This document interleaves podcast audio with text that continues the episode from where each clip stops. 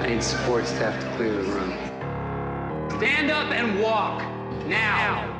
Hello and welcome to The Watch. My name is Chris Ryan. I am an editor at TheRinger.com and joining me in the studio, good day, mate! It's Andy Greenwald! I just want to say, when the history books are written, they will know that this podcast was against Australia first. Yeah, never, because there's not going to be any history books written. That's true. know your enemies, though, man. And what have, they ever, what have they ever done for us? Andy, welcome to The Watch re-up episode. It's Thursday. It's a beautiful day in Los Angeles. Couple of uh, housekeeping things before we get going. Make sure you share the podcast, listener. oh, It's a it's a social and viral share kind the, of thing. Share the listener or the podcast? No, share share the podcast, comma listener. Oh, there was a comma in there. It would be great if you guys tell a friend, share the podcast, follow the watch at the Watch Pod on Twitter. Uh, we post the watch list there twice a week so that you guys can know Mm-hmm. what we're going to be talking about. Um, today we are talking about The Crown, Mm-hmm. Riverdale, yes. and of course Taboo. Letter from Taboo. Island is coming. Um, We if have you want to join, guests coming too. yeah, we have a special guest, Alison Herman, the TV critic from The Ringer, is going to come. She's going to do a segment from time to time on the watch now called "What Did We Miss," Mm-hmm. which is about the shows that Andy and I are not paying enough attention to. Um, and if you want to join our book club, you really can't. There's no membership, but you can read along with us. Uh, we are currently reading Zoo Station by David Downing. You Mm-hmm. can look for that on uh, your favorite booksellers shelves. Uh, and we will be following up with that in late February, early March. We'll talk about that Yeah. uh, book. It's the first book in his John Russell series. It's about uh, sort of an espionage tale set in 1939 Berlin. It has a great backdrop of creeping fascism that I think our readers will really enjoy. Huh. Okay. Well, first let's do Who Won the Week.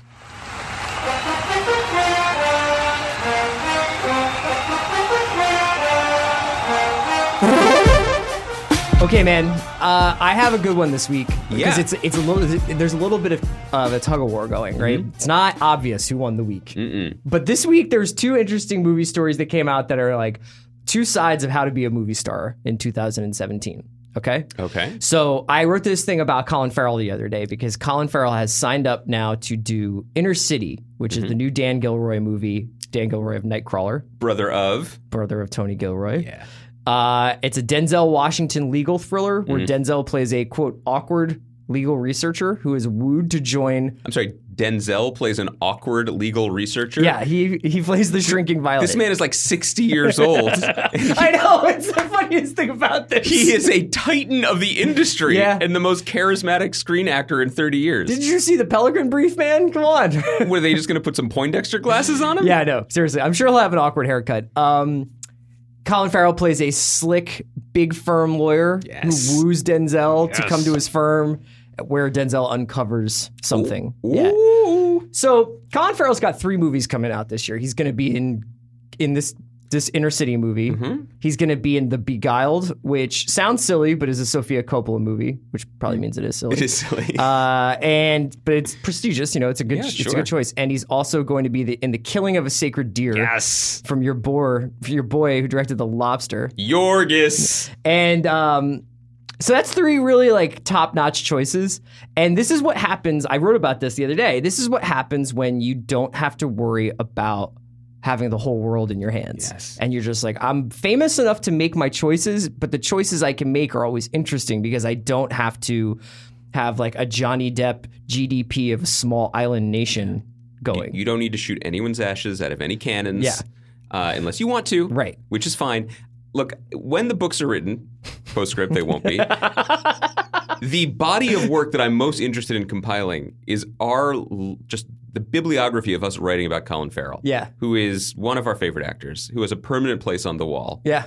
uh, who is always interesting, even when the movies around him are not. Yes. and he does seem to be in a good place. And you know, I spoke to him last year, and he was exactly what we wanted him to be in person. Devastatingly handsome, very clever, but also seemed to have a very healthy perspective about where he is in his life and in his work. Yeah. basically. And I think that you're seeing that reflected in the choices he's making. And I'm thrilled. Basically, since you've in named Bruges, him winner of the week. he has been one of our most consistently like rewarding actors. So since in Bruges, he made like a couple of like he's in you know Total Recall reboot Fright aside. Night. I I actually liked Fright Night. Did you see that? No, It was really entertaining. really. Yeah, Were you a um, fan of the original Fright Night? No, I, you, you know how I feel about horror movies. That's sort of where I That's where I tapped It- out. That's where because it was too scary, or because it was that was the it. last horror and movie I was like, I'm good. That was like the last time there was a sleepover, and I had no choice over the VHS tape that was being watched. Yeah, right.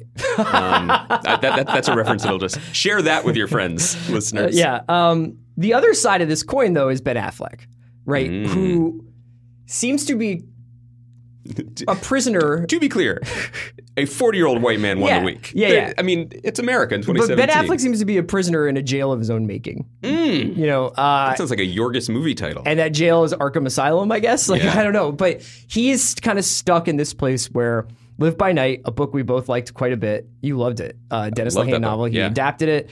Um, it was supposed to be kind of this awards bait, prestigious, amazing gangster drama. Uh, was pretty largely critically ignored or Mm-hmm. like just kind of like brushed aside and bombed at the box office office.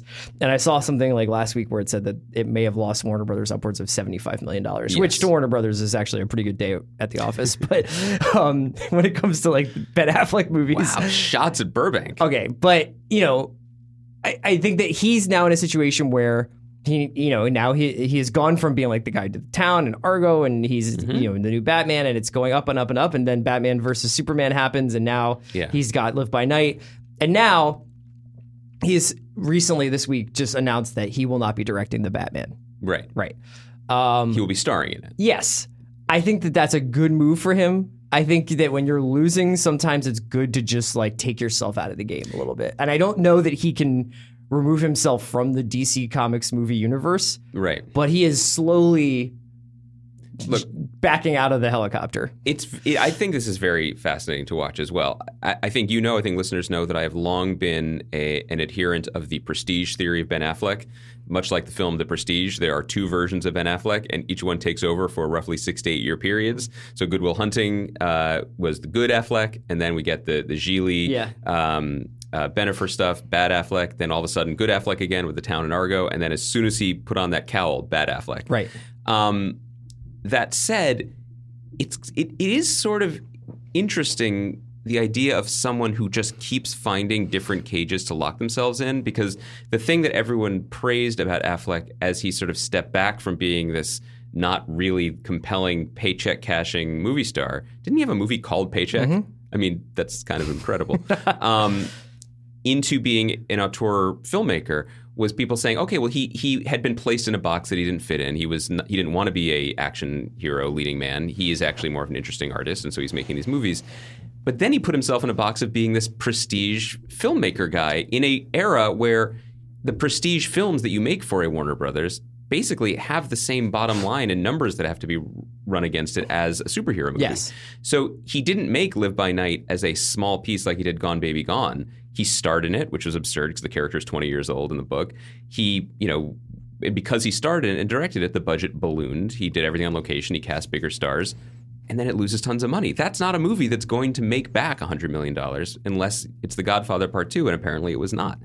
He doesn't need to be in these cages, man. No, Free him. I know. Free, free yourself, Ben Affleck. So I don't think that the Affleck not directing Batman is a bad idea for Batman to the extent that that matters to me. Um, I actually think that what Batman as like franchise could probably use and what all those DC movies could use is something like Winter Soldier that's a little bit more compact. I mean, I think even Winter Soldier was like two plus hours so and long. like so long and had stuff crashing into the Pentagon, but Yeah. like it still like had like a basically like a little bit more of a straightforward premise. I think. Well, I, I, the, the the thought that I the vibe that I got from it, or at least this is what the, the when the Affleck brand still meant prestige six months ago or whatever. Uh, that I thought that he, you know, him writing and directing a standalone Batman movie, they were going to try to do something with DC that they weren't doing in Marvel. That this movie did not have to be just more connective tissue for the next Yeah. big one. Yeah. he was going to do a sort of a side artier thing, whatever. My guess is a he doesn't want to do that. B no one wants him to do that because they want the movie to be connective tissue. Sure. Know, they want it to be just another chapter in the continuing adventures of whatever version. Of the phone. Also, I think that is. there's an issue with they're going to try. I I think that with Justice League, they're probably going to try and pivot towards a more like winky, tongue in cheek pop art kind of thing. Not Yeah. fully, but like I think that they will try and make it lighter. the trailer for that movie is very much like Ocean's Eleven meets Yeah, I- superheroes. Well, I talked to, I did an event where I spoke to Geoff Johns, Mm-hmm. who is a comic book writer, very good guy, but also now the sort of the um, the Kevin Feige almost of DC. He's the head of DC Entertainment, so he is really running the ship over there for the most part. And he very politely, very politically acknowledged that maybe there had been some miscues in terms of tone, and he said to watch Wonder Woman. Like that's the pivot. Yeah. He thinks that they. He said it wasn't a big pivot, but he basically had this analogy where he was just like, if you're 30, deg- 30 degrees off of something, it doesn't sound like a lot, but if you're 30 degrees off of like the moon landing, you are in fucking outer space for the rest of your life. Yeah. Um, so if you've got Scoot McNairy in a in a wheelchair and Holly Hunter being like really seriously talking Yeah. to Superman at a Senate hearing. Yeah, then maybe maybe you're in outer space Yeah. and you need to re- rein Yeah. it back in. So, uh, and of course, I should say that he wrote Wonder Woman. So, but so he obviously thinks it's going to be pretty good. Yeah. But it, it that's going to be an interesting interesting tweak. But what's next? For, what's next for Affleck? I mean, so I, I think that what you're saying, we've gotten off track here. Colin Farrell potentially won the week for making very consistently good choices. Well, what I'm what saying to is be in. he stopped Affleck, caring. He made it. You, you do Alexander because you want to be the mo- biggest movie star in the world. You think you're going to be some combination of, um, you know, Arnold Schwarzenegger and and Peter O'Toole by doing Ar- Alexander. right? Sidebar: A friend and writer who I admire a lot says that the extended international trailer for Alexander is the best American film made in the last twenty years. What? Just the trailer. Just some guy you met at Intelligentsia. Wait, one one of my co-writers on Legion. okay. That should inform your opinion about the show. Oh, and um, he, mm-hmm. you know, he does that. He's pretty much in movie jail, and he slowly works his way back through, starting with In Bruges, into being like not only a leading man but a very interesting character, actor at the same yeah. time. I don't think Affleck has ever given himself that break, right? Like he's never just been like, you know what? Like maybe I can't hold the hold the wheel so tight, and I can go do interesting stuff here and there and rebuild it organically. It's been, you know, and I think maybe yeah, you'd say like the town was that, but the Well- town was still this incredible act of like Orson Welles. No, it was like Gone I'm- Baby. Gone Baby Gone was the pivot because Yeah. he wasn't in it. That's he true. Gave, he gave the part to his brother. He he he stepped Casey back. Affleck's always getting gifts. I know. I mean, talk about talk about privilege. Yeah, seriously. but it worked out. Okay, so we're saying basically the Colin Farrell won the week, but Ben Affleck might have sort of secondarily won the week by losing the week. I think it's interesting. Yeah, uh, Farrell stepped into things. Affleck stepped out of things. Okay, let's Hmm. take a uh, let's take a trip to Taboo Island.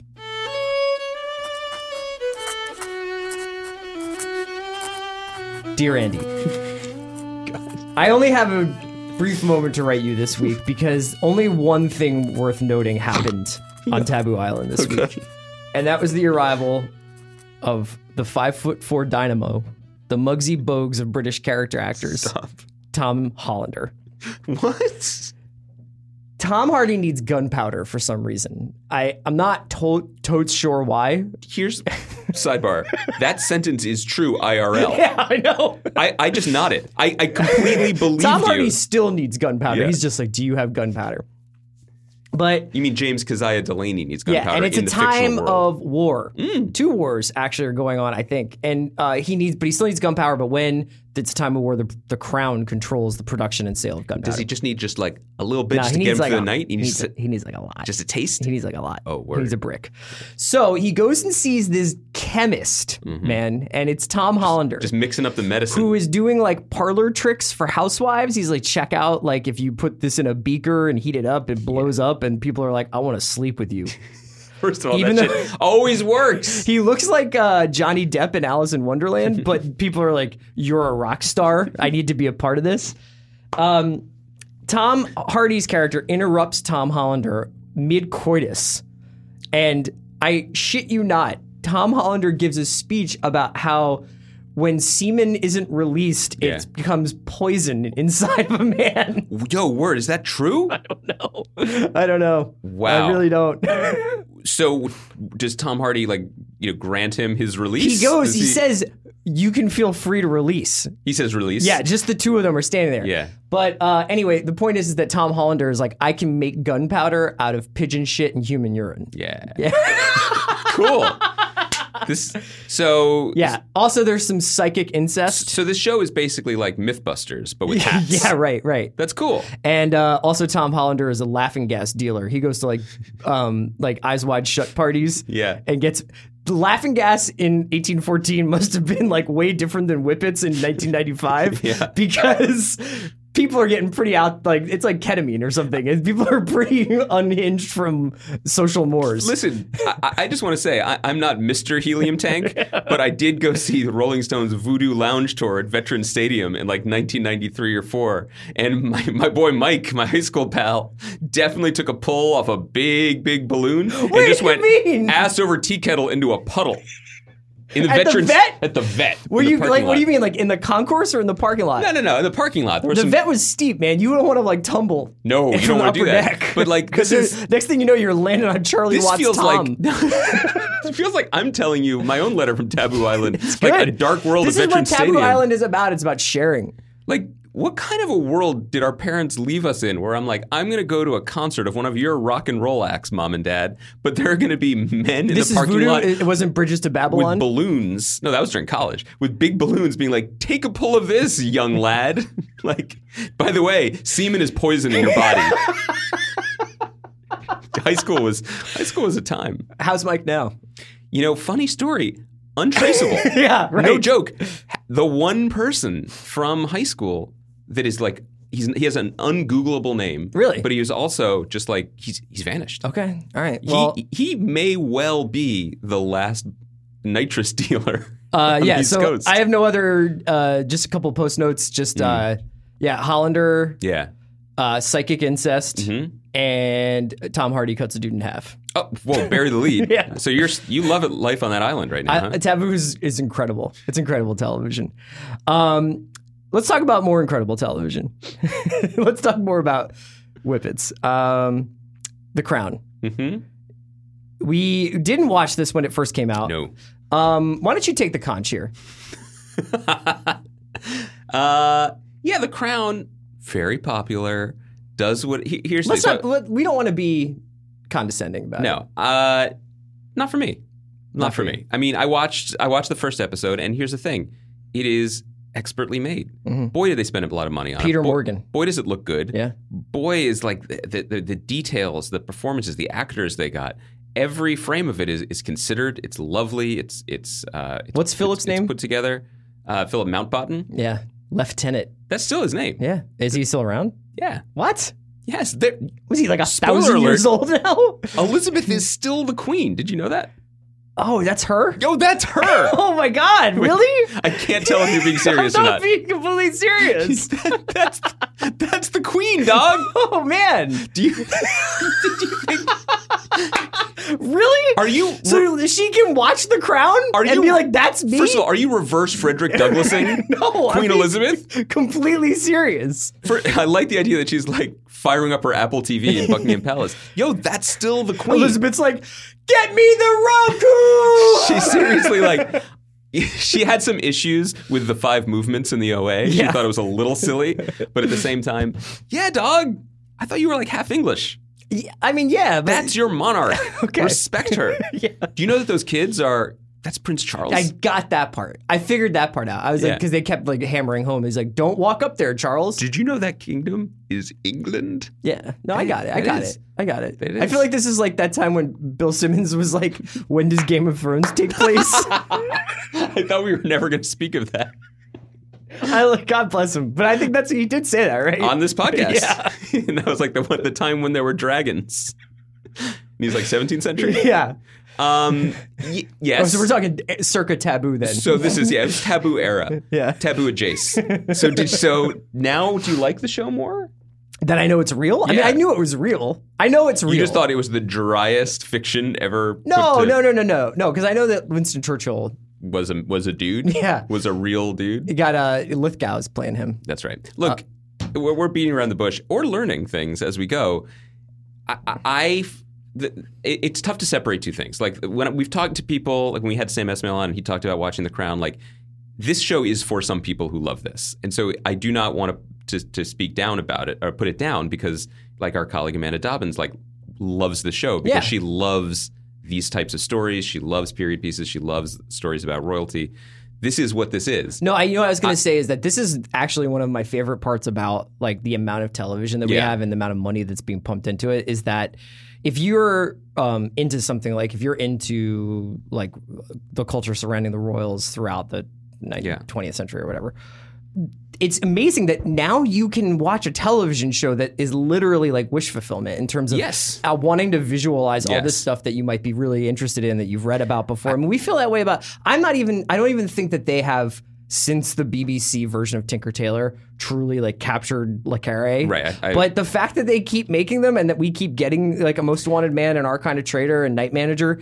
And you know all and more to come is just like it's so incredible. I don't expect anyone. Yeah. You know what I mean? Like it's really cool to see that happen. I- I guess that comment should hang over my next comment, which is that it, on some level it bums me out that that they spent hundred million dollars on the crown because I just for me for me I'll use I statements as I was. we literally taught in my spent college. like ten minutes being like, let's let's what's I what's know. the state of Batman? I just don't know what. Well, I don't think they should spend more money on Batman either. frankly, like why do we need to tell these stories? Like of all the stories to be told about the 20th century, or about or about England in 1947, or anything about this, I don't care about the richest people in the room, the most famous people in the world. I, I just don't. It's not that interesting to me. And like, Okay, I'm, real. I'm just saying, I'm real sorry that, that that Lane Pryce had a little little, little little speck of crimson in his handkerchief. You know what I mean?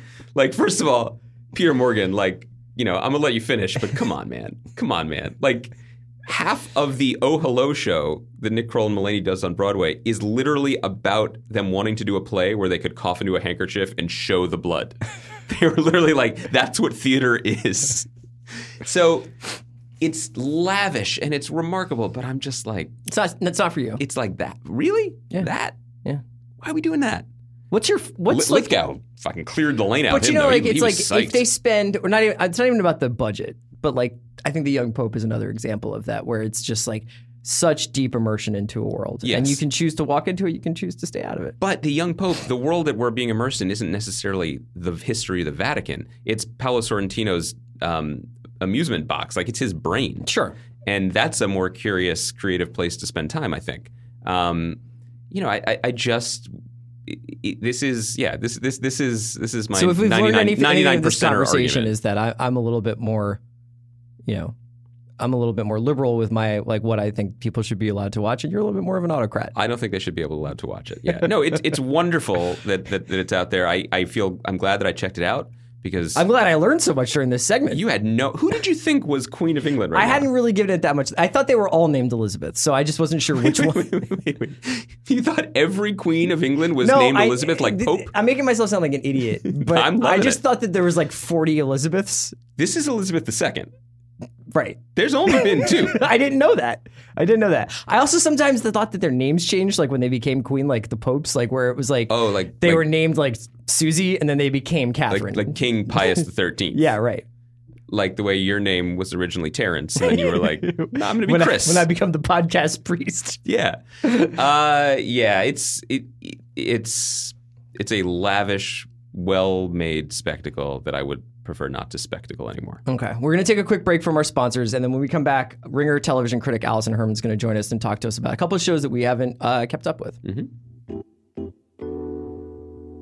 Hey guys, just want to tell you a little bit about SimpliSafe. I, I think we can all agree that keeping our home safe is an extremely high priority, but it shouldn't come at the expense of signing your life away on some like confusing long term contract. Thankfully, there's a smarter way to protect your home SimpliSafe Home Security. These are guys I trust. With SimpliSafe, there is no annual contracts and there is no middleman. You get superior protection for less than half of what traditional companies charge. Built by a Harvard educated engineer to make you safer, SimpliSafe provides professional monitoring with police dispatch so your home is safe around the clock. Plus, it's wireless and portable with a cellular connection built in, so there are no lines that can be cut by potential intruders. Best of all, with SimpliSafe 24/7 protection is just 15 bucks a month, almost a third of what most places charge. It's unbeatable protection, a great value, and there are no contracts. So protect your home the smart way. Visit SimpliSafe, S I M P L I S A F E dot com slash ringer to get 10% off your system today. Go now. That's simplisafe.com slash ringer. Today's episode of The Watch is brought to you by Bouqs. have you ever ordered flowers online before? It's not like a really satisfying experience. You're lured in by an advertised price of $19.99, but when all is said and done, you end up paying close to like $75 for half wilted arrangements that look nothing like the picture. Luckily, Bouqs.com offers a better way. Farm fresh flowers with fully transparent pricing. No endless upsells, no gimmicks, no hidden fees. With Bouqs, what you see is what you get. Sourced from sustainable, eco friendly farms located, of all places, along the volcanoes of Ecuador, hills of Colombia, and the California coast, these are the best quality flowers you can get. Plus, Bouqs flowers aren't cut until you order them, so they can last up to two weeks, and your dollar goes further. Bouqs delivers to all 50 states and even offers free delivery on weekdays when you register at Bouqs.com. And if you need something last minute, Bouqs offers next day and same day delivery on select products. Best of all, you can be a hero this Valentine's Day and save 20% when you order early on Bouqs.com. Their flowers will sell out for Valentine's Day, so don't wait. That's B O U Q S dot com and use code WATCH for 20% off. Okay, we are joined now by the Ringers Alison Herman. What's up, Alison? Hey, how's it going? It's going well. We're here to talk a little bit about a few shows that Andy and I have either neglected to watch or talk about that we should check out, or a show that we haven't talked about yet, but we are all very excited about. Yes. So let's start with that one. That's Riverdale. I can't believe that just sentence just On the came out of my C mouth. dubs. C Dubs. Um, tell me a little bit about what Riverdale is, just for listeners who don't know. Uh, well, I don't think I could describe it any better than the CW president did at the TCAs, which is that it is uh, Twin Peaks meets the OC. it is every bit as bonkers as that sounds. It totally works, though. I'm really excited about it. It's probably next to the Young Pope, like the show I am most excited about. You are in a safe fall. space. Yeah, you are in a welcome seriously, room. you really are I- playing to your base. But I think the other thing that no one mentioned is that this is a weird hot Archie show. yeah, so Yes. it's a it's a gritty take on the Archie legend, And the, oh, the King ahead. Archie and legend. very self-aware about being that. Uh, the first thing that we hear about Archie is Archie got hot. yeah, yeah, yeah. I mean, let, can I can I just put cards on the table here? Sure. I'm an Archie head. I, I know. I, this this would have worked better if I hadn't just pretend, like not known who Queen Elizabeth Yes. was. But yes, you're an Archie head. I spent much of my childhood just reading Archie Digest. What's the appeal? Uh, it was very soothing. Okay. Like, well, two things. Like, I, Alison, were you an Archie fan? Did you read Archie comics? I read like a handful in the grocery aisle when I was growing up, but I kind of got more into it after the reboot, which I'm sure we will talk about. I can't wait to talk about it. Like, my gra- my grandfather gave me an Archie comic when I was a little kid, and I was like, this is just it's it's like medium funny, Mm-hmm. and it's always the same. And so it was like very, you know, I, I don't want to make it sound like I was, uh, you know, I, I, my childhood wasn't Jack Lemmon and Glengarry Glen Ross. I didn't constantly need to like reach for the coffee pot slash back issue of Pep, but the the comics are like really funny and medium funny and always the same. And then it was also interesting to see the way they changed from era to era because there would be an era where Archie was suddenly very politically conscious, or an era where the stories were a lot more um, like serialized and dramatic. And then they would revert and they would revert, and then he would be, have computers, and then Right. he would have video games. And it would always kind of be the same. Um, and then about two or three years ago, uh, a new publisher took over the line that was sort of stagnating, and was like, let's let's push things forward. Let's try to make this interesting again and find something that is appealing and not just constantly. Let's not just sell sameness as our brand anymore. Yeah. And Riverdale is kind of part of that reboot. So the creator of the show is this guy Roberto Aguirre Sacasa, who I talked to a little bit before. But um, Has he done other TV stuff before? Has he done? yeah, he, so he's worked in TV. He's done Looking, Glee, Big Love. So he's definitely you know experienced in that vein. But he was also the creative op- chief creative officer of Archie Comics. Huh. So in conjunction with uh, with them planning this reboot, they also were like, okay, let's try to get some on screen adaptations going. So I think they developed a movie, which is how. Um, he worked with Sarah Schechter, who's Greg Berlanti's uh, producing partner Mm-hmm. on that. And so when it came time to write a pilot and try to figure out how to do this, that was when they connected with Greg Berlanti. and Berlanti is like oversees all the DC stuff on CW right now. Yeah, he, Mm-hmm. he has more shows on TV than just about anyone else. That's- He- yeah. He's got a remarkable factory. Um, what do you think it is? So that you this this show has this very difficult to hit mix of playfulness and darkness, which is like you, you know you, you can mm-hmm. always like you're always on the line there, and I think it's I think you you sort of mentioned this, but it's self awareness is probably what makes it successful in both. I also wouldn't even call it dark. It's like dark in quotation marks. Yeah. It's using it's very much using this as like an aesthetic that it's playing with. as opposed to actually believing that Archie is should organically be as sexy as this Archie is.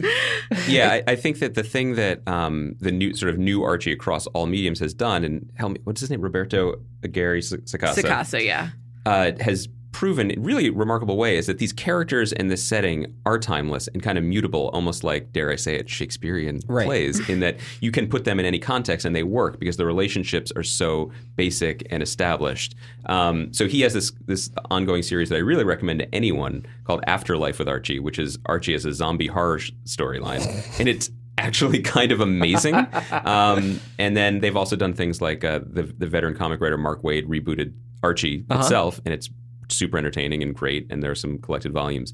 But the, the, I think the key to this was basically being like, this doesn't have to be all of the Archie. This is just we're going to do it this way, yeah. and see how it works. And the line you were talking about, Chris, I feel like it, that's not the only line it walks. It also walks very gingerly along a line of winking and being, in that you can't make one of these shows that's making fun of these shows. You actually have to have some genuine emotion. You have to have buy into these people as emotional human beings on some level. Yeah, and, and it fits in totally organically with the CW, and that yeah. at a certain level, it totally works as a teen drama. You could just watch it and make Team Betty and Team Veronica T-shirts and be like, Archie should end up with X or Y, and you can totally enjoy it on that level. Or you can kind of be like, oh, it's sort of reconsidering the love triangle. These women are actually believably friends. Yeah, right. Of course. Well, because isn't it also worth noting that like Dawson's Creek or these shows that we point to as the uh, original um, team uh, t- soap opera, CW team yeah. soap operas. That was Archie, Betty, and Veronica too. Sure. I mean, they all come mm-hmm. down to these sort of love so triangles. So was 90210. Yes, yeah. and Luke Perry's on this show. And but, Amick from Twin Peaks is on, on yes. the show as well. But I think I think um, Alison, what you said was was my favorite thing about the Riverdale pilot. I've only seen the pilot, but mm-hmm. they they did the work to make Betty and Veronica uh, friends because that, that dynamic has always been difficult. I mean, we're talking about Archie, but they have to be friends and rivals and frenemies and opposites. Mm-hmm. But thanks to Lili Reinhart and Camila Mendes, who especially who I think is just amazing in the show, that sort of is the backbone of it. Totally. And they also introduce a third Archie relationship, which was one of my favorite twists, which is that Miss Grundy is now a sex pot teacher. Yeah, I, that is like one. that is like one heat check for me. Is like when I was just like the Miss Grundy character. Yeah, well, they, their name is still Geraldine Grundy. Yeah, and she's she's the she, she's the music teacher in the comics too. No, she's every teacher. Okay, like they have their don't don't make me say Professor Flutesnoot on a podcast. you just did, but. uh the teachers are they teach what they need to teach. Yeah, basically. And the show is totally not straight faced about making a character named Geraldine Grundy a sexy librarian cartoon. Right. It's yeah. the the one thing that I thought was interesting about it is that um, first of all, they found in this KJ Apa, who's the lead, they found a guy who can have his hair colored that color and still look like the iconic character, but then also like just be a hot guy in the world they sort of steered into the fact that Archie is essentially a blank slate, right? And I don't know if that's performance, if this guy can act or not, but because he is by a hundred miles the least interesting thing in the show, but maybe that's intentional. That's a common criticism I've seen of the show that, you know, Archie isn't quite enough of a character to carry it. And I don't even know if he's ever been enough of a character to truly carry the comics. I just saw it as them really leading into that and yeah. being like, you're here to see Betty and Veronica and the teacher and Josie and the Pussycats who are also present in this. I think the one potential pitfall is is that though that like the, the one of the keys to the character that makes it work is that he's just he's he means well. He's like the the, the all American good old boy, but he's always fucking up. Like he's always burning down Veronica's house or whatever.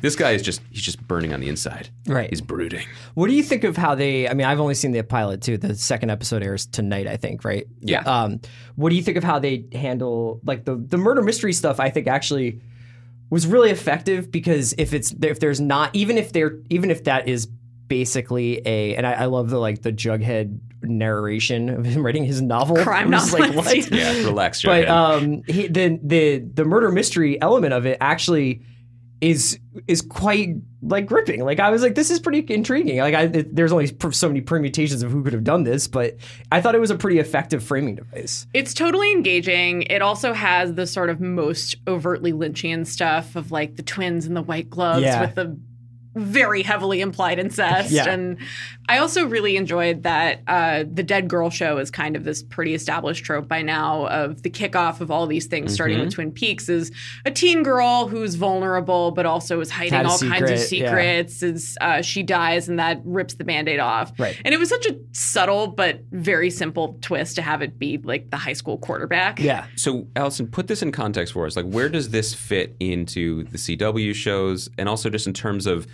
I think TV is better when there is a good teen soap opera on it. I say this as someone who will definitely watch the first six episodes of this and then forget to keep watching it as it goes into its fourth, fifth, and sixth season, and you know Dilton is hooking up with Moose or whatever. uh, where does this fit into that grand tradition of it? I think the CW is actually at a really interesting place right now. So there are two shows that are Golden Globe nominated and really acclaimed, which are Jane the Virgin and Crazy Ex Girlfriend. Uh, Crazy Ex Girlfriend is one of my favorite shows on television. We'll its get to that. finale So- is yeah, airing. yeah. Yeah.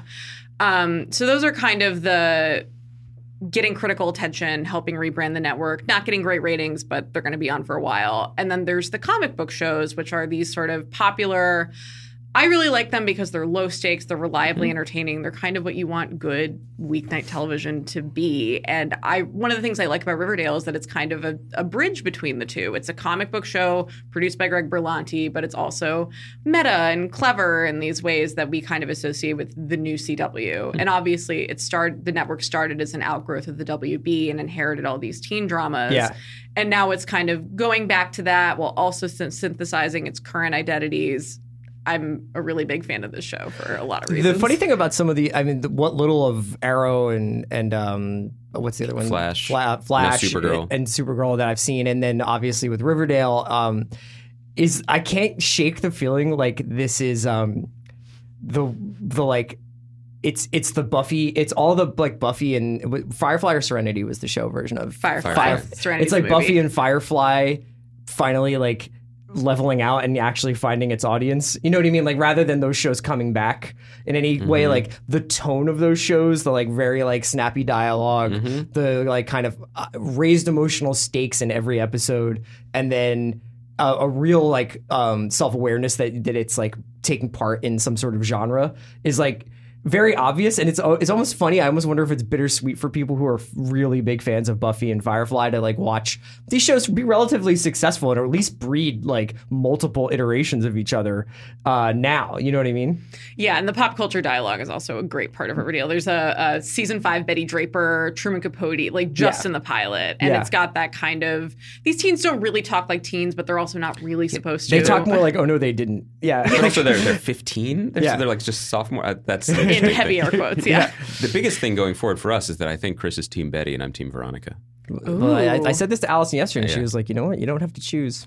Wow, that's beautiful. That's great because you have you It have is- you have balanced the triangle of this podcast. It is Betty and Veronica for the time of squad goals. There you go. That's why I like it. There you That's go. really well said. All right. All right, let's talk a little bit about. Why don't we talk about Crazy Ex Girlfriend because you mentioned that, and then there's other shows. Uh, another show you wanted to mention that it's just stuff that's been out there, but we haven't really gotten a chance to talk about.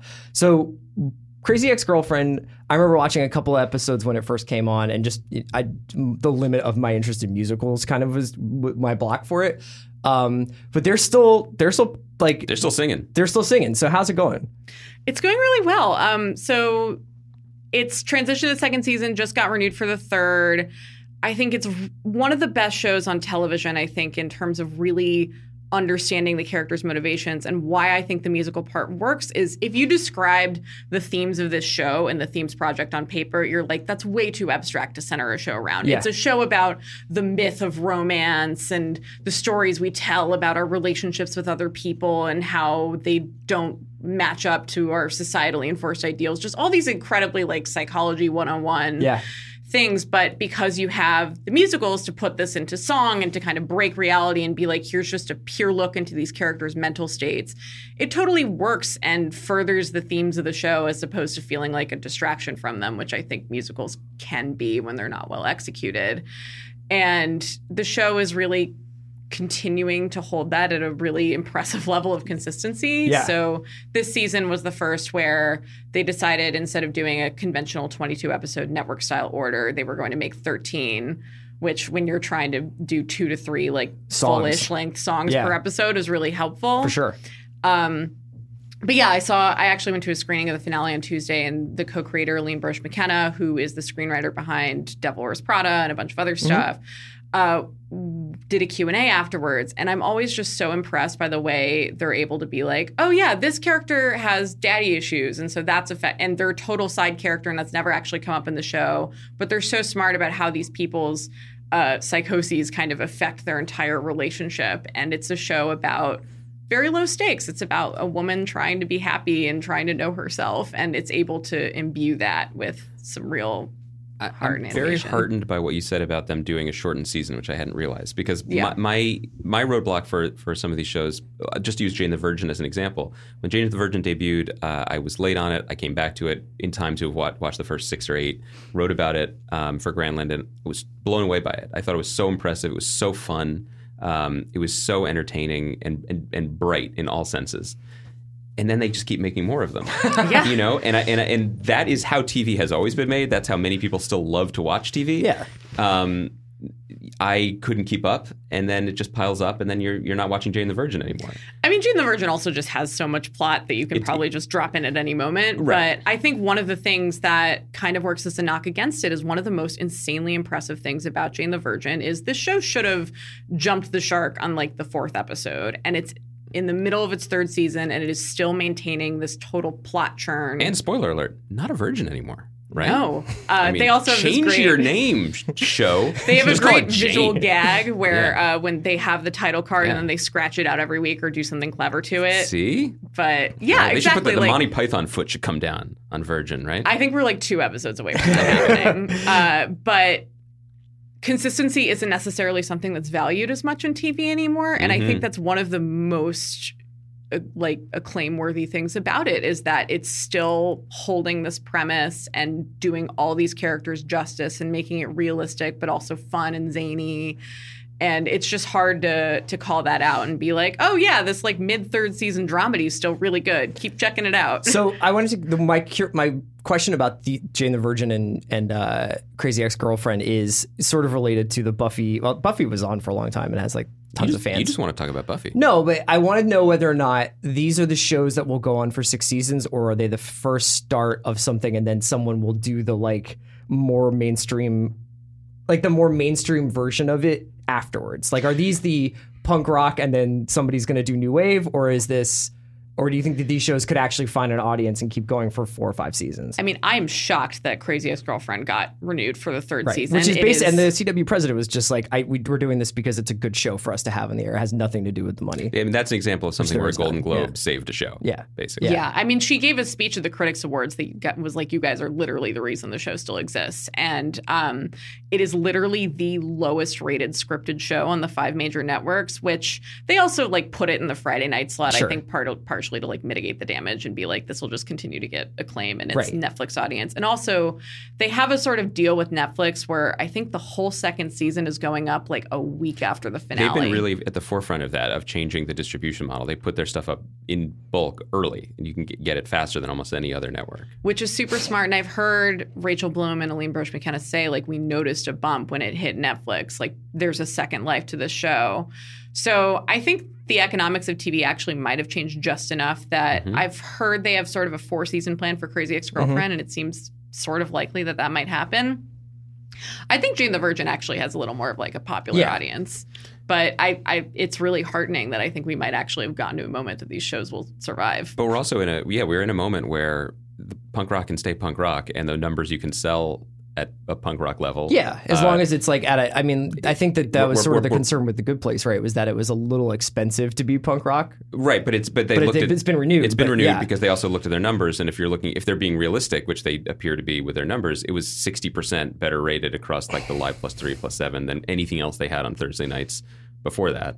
Um, but also, it wouldn't surprise me, like like Alison was saying about Crazy Ex Girlfriend, is that when they had the meeting with Mike Schur to to pitch out season two, they probably said, "So is it three? Is it four? What is it? Like how many seasons? How many seasons is yeah, this going to be?" Because then they know what they're going to invest in, and they wink, wink, and you know, if next season goes well, my guess is we'll go through the same thing again. Oh, will there be a third season? It's decided probably. You mentioned Netflix, so let's talk a little bit about a show that in the mailbag a bunch of people were like, "You guys got to talk about Lemony Snicket," and Andy and I were just me. like, "Are as those pass. words?" Yeah. So It's time for me to millennial explain you guys. yes, you're our special millennial correspondent, Millennial Falcon. So I was in the Target demo that you guys identified. I actually was not super into the books. I read the Hmm. first couple when I was a kid. I think I was too young to get the sort of dark comic tone that they were going for, and I just thought it was too depressing and Can scary. I? I'm not joking. Can I? Can you just give me like tell me what this is about? It's about three orphans. Okay. Uh, girl, boy, baby. Their parents die tragically in a fire, and then they go to this evil guardian named Count Olaf. And the whole series is like Count Olaf scheming to get their fortune. And they're in these oh. incredibly like macabre and elaborate scenarios, and they pass like, between a bunch of guardians. is it set? It's kind of this. It's not really set in a time period. It's period. not on Taboo Island. Yeah, it it definitely uses sort of like Victorian tropes, Okay. but I especially the TV show they will like passively mention some modern technology. And it was written. The series was written by Daniel Handler, who I think, uh, as a side gig, like played mandolin for the Magnetic Fields. Like he's like down with Stephin Seriously? Merritt. He, Yep. he, he, yeah. he- I, I, the mandolin is more of a projection, but something like that. Mandolin plays a major role in Magnetic Field songs. though. yeah, so I think maybe he wasn't quite up for that, but he did collaborate with Stephin Merritt a lot, and he Okay. was part of that world. So there's a lot of like, the, I knew about it because it did have like indie cred. Like there, were, he was a he was a novelist, downtown novelist, and like in the music scene, and then made this play, and then all of a sudden became like a multimillionaire from it because it took off. It was definitely coming from a a a more um, idiosyncratic sensibility. Gotcha. Okay. So what is? So how do you feel about the show itself? I really like the show. I think it's really clever. I also uh, definitely marginal note, but for Netflix, the episodes are around forty five minutes. Which Ooh, now I'm listening. rele- yes, ears perk up. That's nice. I love Um, short. I love a short episode. I think it is one of those. It's one of the series that it hints at this aesthetic and it feels so fully realized. And also, it's actually. Um, so there was a movie adaptation about ten years ago where Jim Carrey played the Count Olaf character, and I think Handler was attached to write the script, and Barry Sonnenfeld was attached to direct, and then that fell apart and went to some other people. But now Handler's directly involved in the show, and Barry Sonnenfeld is, I think, the showrunner. Right. So it's got kind of this cred of being associated with the creator, and also these people really care about it, and they've been attached to this. Barry Sonnenfeld has been attached to this for like a decade. He's And like, what a weird career. Because he started out as the Coen Brothers director of photography. Yeah. He did like Miller's Crossing and Blood Simple, and then Addams Family. he does Men in Black, the first one, I think. He does Men in Black, and he does Addams Family too, right? Did he do yeah, Wild Wild and he was an EP that on? Pushing Daisies. Pushing Daisies. So he's and mostly then he was a in now. tech columnist for like Esquire, where he No. talks about his wife named What? Sweetie. Yeah, like Really? he- I mean, I think when you You, do when you those said that, it was just like, and then he was a No, tech it's just weird. It was weird. It was like a dude who's like made so much money making these movies, probably, and then like can't make more movies because he costs too much to make them. Like he, you know, get removed from from unfortunate events. So like it was either Esquire or GQ. He'd just be like. I'm gonna buy the Pono player and a Roku and also a ten thousand dollar laptop, and I'm sure that he was just buying them anyway. Oh, you know what? He's been emailed them. busy. He did well. Wow, that was th- he did get Shorty, but he also did Wild Wild West, Hey, Wild Wild West, and yeah. my, Men in Black Two, and this movie about a cat called Nine Lives, which I didn't see. Well, Wild Wild West. Oh my kind god, he did the Kevin point. Spacey cat movie. He directed that, or, he's just involved or in isn't it? that what Nine Involved. Lives is? Is that what that is? Is that Kevin Spacey? Yes, it is. Jennifer Garner. I mean, Damn, by the way, let Jennifer Garner. if live. you do if you do Addams Family, uh, Get Shorty, and uh, Men in Black, you, you're good. you're allowed to make Nine Lives. You're fine. You can make a cat movie with Kevin Spacey. well, and now he's made this, which I think Yeah. it's not up to that level of Addams Family level quite, but it's really Is it Nine Lives level? it's Ooh. several several tiers above. Um, but Neil Patrick Harris is sort of the central performance. He plays Count Olaf. I think Neil Patrick Harris should play more villains between this and Gone Girl and Doctor Horrible. he was pretty much a villain on How I Met Your Mother too, in a way. he- He, he was was- the foil. he like, was a least. villain when he hosted the Oscars. Exactly. Yeah. Um, so he really works. The kids really work. It's got this really macabre aesthetic that I really enjoy. And it's kind of this self mocking, like the whole theme song is Look Away, Look Away, This is So Dark, which is part of the books, but I think when it's transposed into a new medium, kind of became this like inadvertent commentary on like how unrelentingly dark certain prestige dramas are. Mhm. Um, it's clever. It has a huge roster of guest actors: Aasif Mandvi, Alfre Woodard. Okay. Yeah, So so so sell me on the experience. What am I? Put me, what's my headspace? I want to sit down. What am and I wanna, I'm going to fire it up. What am I looking for when I'm ready to watch this show? Like, what's the night that I fire this up? Is it a night where I want a comedy? Is it a night where I want to try something new? Is it a night when I want to hear mandolin and see Aasif Mandvi? Yeah. What's All my of the above. Okay. I think it's principally a comedy. okay. Um, it kind of uses sort of similar to Riverdale, how it uses this as like an aesthetic. It's not actually dark. It's kind of using darkness as like a vehicle to make fun of darkness and be funny. Is Count Olaf hot now? no, he's buried under many prosthetics. But the six pack is implied yeah, He's been pouring concrete for for Dylan. Yeah. all summer long. Um, okay, awesome. So we will have Alison on again shortly, but pretty regularly to talk about shows that we've missed. Um, is there something coming out in the next couple of weeks that you're particularly excited for that you want to let our listeners know about? Well, in the Pushing Daisies vein, actually, uh, Netflix's next show is Santa Clarita Diet, Right. aka Drew Barrymore Zombie Show. Yeah. I really enjoy it. Uh, it's definitely, you know, if you are into X, Y, and Z show, you will be into this. It's probably, I don't think it's going to be like the show everyone talks about, but it's fun. Uh, Timothy Olyphant should do a Jon Hamm style all in on comedy. This has convinced me. Yeah. Um, I really enjoy it. Okay. Uh, we'll be back Monday. I know that we will talk a little bit of probably about like whatever pop cultural ephemera happens around the Super Bowl, but I hope we talk about 24 Legacy. yeah, that's Super Bowl. That's the, coming on after Super Bowl, That's right? the show after yeah, the Super Bowl. so Bowl. we'll talk about that It's got sure. the homicide life on the street slot. you excited? Yeah. Um, and we'll talk about some other stuff. You can check out the watch list. Thank you to Alison Herman for joining us, Thank you for having me. and we'll talk to you Monday. Good job, Bransky.